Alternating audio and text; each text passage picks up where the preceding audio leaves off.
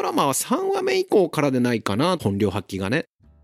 エンタメ好きの大人たちへお送りするながら聞きチャンネル、崎谷正明の一人演芸協会です。2024年1月14日より放送開始となったさよならマエストロ、父と私のアパッシオナート。アパッシオナートというのはこれ情熱的にということを意味するそうですが、まず最初に制作チームの紹介をすると、脚本家が大島里美さんのオリジナル作になるんですが、この方の脚本で過去好きだったのは、凪のおいとまが好きでしたね、僕は。まあこれはね、漫画原作でしたが、それから音楽担当されているのが菅野優吾さん。何かと菅野さんはやっぱ売れてますよね。多いですよね。今ね、この人にもうお願いすれば間違いないという圧倒的な信頼感がきっとあると思うんですが、ちなみにこの方は中学校まで川越市、埼玉県川越市だったということで、まあ、同じ埼玉勢というふうにね、させていただきたいなと思うんですが、それから撮影監督に神田はじめさんなんですけど、この、えっ、ー、と、カメラマンはですね、春を売る人とか結構ね、癖が強い作品多くてこの佐藤二郎監督の「春を売る人」とか、まあ、正直ちょっと僕は全然面白くなかったんですけどもあとあの竹中直人監督の「ゾッキ」とかあとあのうっちゃんね内村光良監督の「金メダル男」とかあでこの監督はですね、えー、あまあカメラマンさんはですね師匠があの山本秀夫さんなんですよ。大御所ですよね。花火容疑者 X の謙信フラガール頂点ホテルと、えー、名だたる名作を撮ってきたあ撮影監督山本秀夫さんを師匠に持つ神田はじめさんが撮影監督であると。えー、っと、視聴率、1話目が11.4%で2話目が11.1%。で、これ後で話しますけど、このドラマは3話目以降からでないかなという本領発揮がね、と思っているんですが、で、ここからキャスト紹介、一挙振り返りながら、この2話目までをちょっとお話ししたいなと思うんですが、まあ、お話ししていくというかね、ちょっと触れていきたいんですが、まず主演が西島秀俊さん。もう出続けてるよね、この人ね。もういつ休んでるのかというね。えー、で、まあその話にもつながるんだけど、あの、料理するシーン出てくるけども、シロさんなら余裕でできんのになとか思いますよね。だからちょうどこの間まで何食べのドラマやってたじゃない？だから、うん、で、なんか今日はこれが安かったからこれを買ってきたみたいなシーンもあったと思うんだけど、そういうシーンを見てるとなんかもう、裏からなんかあの、ケンジが出てくんじゃないかなという気がするんですが、えー、そんな出続けてる西島秀俊さん主演、えー、それから石田ゆり子さんね。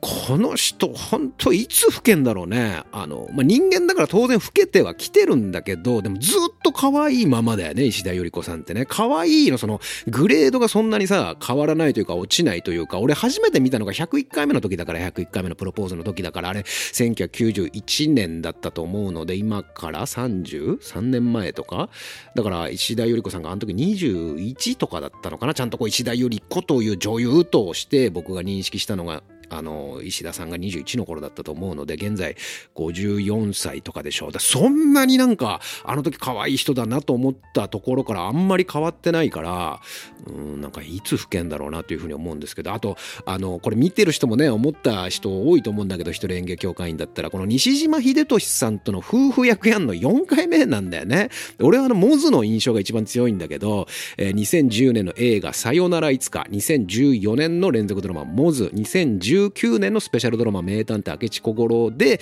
えー、夫婦役演じてきて今回、えー、もまた夫婦役4度目だと。なんか一時期の田村正和さんと黒木瞳さんみたいなね名コンビというか名夫婦というかね、えー、なんか定番化してきたなという感じなんですがそれから芦田愛菜ちゃんが初の社会人役ということなんですがちょっとだけ思ったのはあの芦田愛菜ちゃん役の役柄が回想シーンで幼少期の振り返るシーンシーンがあったけど、あれを見ててちょっと違和感感じちゃうんだよね。要は芦田愛菜の幼少期って全国民が知っちゃってるから、全然これじゃないぞみたいなさ、いやもうドラマだからそれはしょうがないんだけど、あれは見せ方難しいだろうね。だから子役の子誰を連れてきてもさ、分かってるわけだからもう全国民が愛菜ちゃんのちっちゃい時の頃は、頃のことはさ、だからどうしてもちょっとね、そこが引っかかってしまうなというのと、それから宮沢ひよ。もうね、大きくなられてね、もうご立派になられて、もうザ・ブーム宮沢和文さんの息子さんですよね。で、あの、奥様がハーフなので、三岡ディオンですから、ひよくんはクォーターっていうことになるんでしょうね。で、えっ、と、ひよくんはですね、2024年1月16日、最近ですよね、ファンクラブサイトを通じて、黒島結菜とパートナー関係にあると公表し、黒島が妊娠していると明かした。結婚にはこだわらず、現時点では籍を入れる予定はありませんとしているという、まあだから事実婚というやつかななんかね、あの、今、今時ですよね。今時というかね、えー、らしいですね。えー、それから佐藤氷見。なんかあのあれですかね、氷見とかひよとか、こう、一見男か女かわからない名前を付けるのが有名人は流行りなのか分かりませんけどこの佐藤氷見君は、えー、父親が俳優の浅野忠信さん、えー、お母さんはミュージシャンのチャラさんですからね。まあだからどっちかっていうとでもお母さんにかねあのこの佐藤氷見ってあのあれねチェリストの男性ねあのヒゲ。でヒゲは浅野忠信さんになんか似てる感じするけどね、えー、佐藤氷見君と、えー、それから玉山哲司出てますね。本当にいい役者だよね、玉山哲司は。俺もう本当にさんまさんに見えたもん、あの、ネットフリックスドラマのジミー見た時に、いや、すごい役者さんだなと思いますね。ただ、あのメガネはやめなさいと思ったけどね。あのメガネすると、これもネットフリなんだけど、あの、全裸監督のあの変態役思い出しちゃうんだよね。玉山哲司が、あの、やっていた役の、あのメガネ、ちょっとキャラも被ってるような気がするしさ、もう裏ですごいことやってんじゃねえかっていう、えー、気がしちゃうんですけどね。それから荒木優子。当に綺麗なね、なんかテレビでよく見る美人顔とも違う美人顔だよね。だから顔の印象がすごくこう残るさ、あの、覚えられやすいあの人ですよね。ああ、この人っていう、もうすぐさ、なんかこう認識、一回見ただけでね、忘れられないこう美人顔。なんかこう美人ってさ、大体こう顔の作りがこうでこうでみたいな AI 美人じゃないけどさ、こう似通ってくるじゃん、綺麗な人の顔立ちっていうのは。でも荒木優子はね、ど、そういうなんかよくいる美人顔とも違うね、綺麗な顔立ちの方、それから西田敏行さん出てますね。まあ、まあなんかね、ぴったりな役どころですよね。歌うまいしね、この人ね。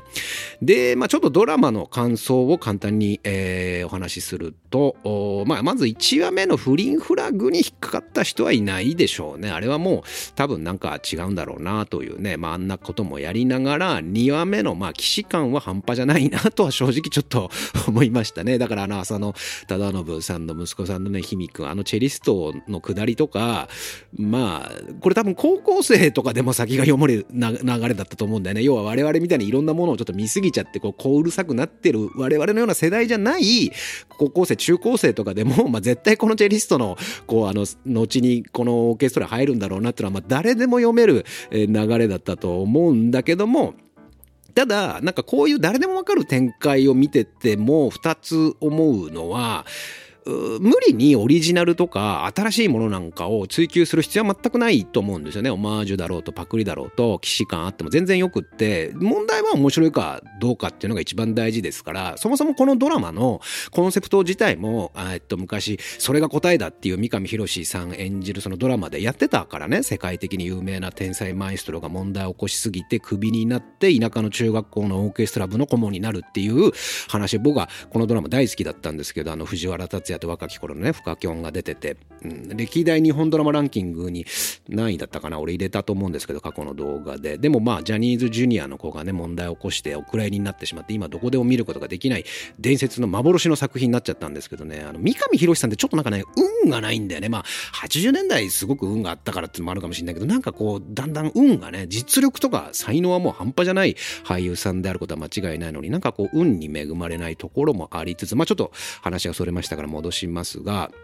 で、このドラマの、ここまでのね、2話目までの良さってのはあったかさだよね。誰もが安心して見れる感すごいじゃない？このドラマから伝わってくる。だから、西島秀俊さんが主演っていうところが、なんかもうそのままドラマに反映されているようなというか、例えば三上博史さんのそのそれが答えだは、すごくこう、破天荒というか、怖いというか、厳しい、えー、なんかこう、なんつうんだろうな、気分屋みたいなさ、わがままな天才マエストロでっていう、まあありがちな感じはでもあるじゃない？でも、この天才マエストロみたいな役柄が、ああいうあったかい役柄っていうのがなんかすごく、そこはなんか一つ設定として新しいなという、新しいっていうか、うん、なんか、そこはなんかね、西島秀俊という役者のなんか良さが存分に反映されてるような気がして、そこがドラマ自体の安心して見れる感にもつながってるんだろうなというね、だから、まあ、まあ絶対最後とかもね、だから芦田愛菜ちゃんがあれ絶対お父さんとも仲良くなるんだろうなとか、まあそれどころか、まああのオーケストラに入るんだろうなとかっていう さ、入る、まあ入るかどうかわかんないけども入んじゃねとかまで思うぐらいさ、先はなんとなく読めるんだけど、でも脚本家さんとすればね、大島さとみさんだっけな？からすれば、このドラマは3話目からだよっていう風にちょっと思ってるんじゃないかなという気がするんですよ。ここまではもうしょうがないと。1話目ってのは面白自己紹介だし、ドラマ的な。で、2話目ってのはまあ、既視感あってもしょうがない。すべては3話目以降からを見せるために、まあ、ここまではちょっとねっていうのがあるんじゃないかなと思うんですよね。普通は1話目、2話目でバーンって飛ばして3話目ぐらいから落ちてくるってのあるけど、このドラマおそらく、だから今週の日曜ですね、から面白くなっていくんじゃないかなと思ってるんですよね。だから今週3話目以降もあまりにも読める展開が続きすぎちゃうとちょっとしんどいなとは正直思うんですが、まあね、3話目以降も楽しみにしていきたいなと思うのと、あと今期のドラマってどうですか？なんかこれ面白いよっていうのがあれば教えてほしいんですね。僕はこのマエストロと、あとノリさんのね、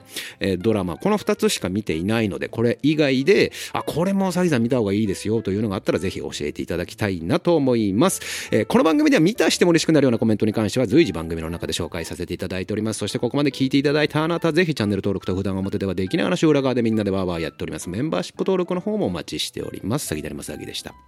西島秀俊と津田寛治、ああ、北野組。と思っちゃったのは俺だけではないはず。